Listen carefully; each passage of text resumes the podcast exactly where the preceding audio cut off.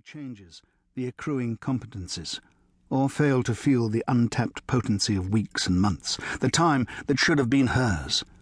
Kate's growing up had become the essence of time itself.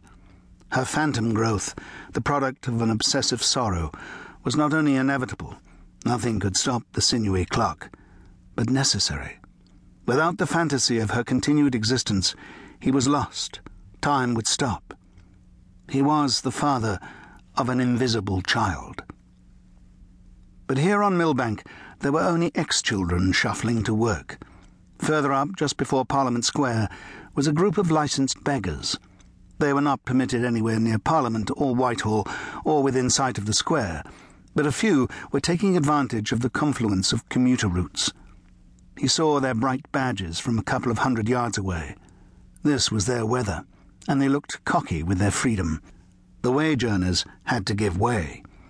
A dozen beggars were working both sides of the street, moving towards him steadily against the surge. It was a child Stephen was watching now not a five year old, but a skinny prepubescent. She had registered him at some distance. She walked slowly, somnambulantly, the regulation black bowl extended. The office workers parted and converged about her. Her eyes were fixed on Stephen as she came. He felt the usual ambivalence. To give money ensured the success of the government programme. Not to give involved some determined facing away from private distress. There was no way out. The art of bad government was to sever the line between public policy and intimate feeling, the instinct for what was right. These days, he left the matter to chance. If he had small change in his pocket, he gave it. If not, he gave nothing. He never handed out banknotes. The girl was brown skinned from sunny days on the street. She wore a grubby yellow cotton frock, and her hair was severely cropped. Perhaps she'd been deloused. As the distance closed, he saw she was pretty, impish, and freckled, with a pointed chin. She was no more than twenty feet away when she ran forward and took from the pavement a lump of still glistening chewing gum.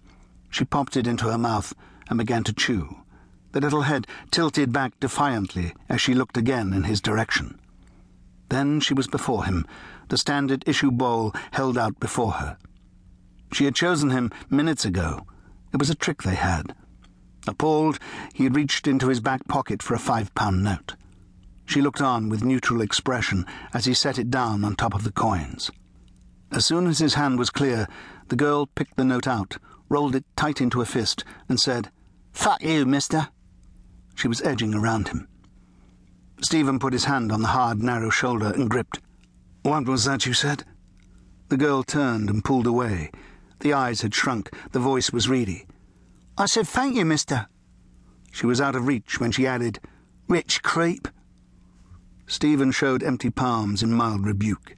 He smiled without parting his lips to convey his immunity to the insult. But the kid had resumed her steady, sleepwalker's step along the street. He watched her for a full minute before he lost her in the crowd. She did not glance back. The official commission on childcare, known to be a pet concern of the Prime Minister's, had spawned 14 subcommittees whose task was to make recommendations to the parent body. Their real function, it was said cynically, was to satisfy the disparate ideals of myriad interest groups the sugar and fast food lobbies, the garment, toy, formula milk and firework manufacturers, the charities, the women's organisations, the pedestrian controlled crosswalk pressure group people who pressed in on all sides. Few among the opinion forming classes declined their services. It was generally agreed that the country was full of the wrong sort of people. There were strong opinions about what constituted a desirable citizenry and what should be done to children to procure one for the future. Everyone was on a subcommittee. Even Stephen Lewis, an author of children's books, was on one, entirely through the influence of his friend Charles Darke, who resigned just after the committees began their work. Stephen's was the subcommittee on reading and writing, under the reptilian Lord Parmenter. Weekly, through the parched months of what was to turn out to be the last decent summer of the 20th century, Stephen attended meetings in a gloomy room in Whitehall, where, he was told, night bombing raids on Germany had been planned in 1944.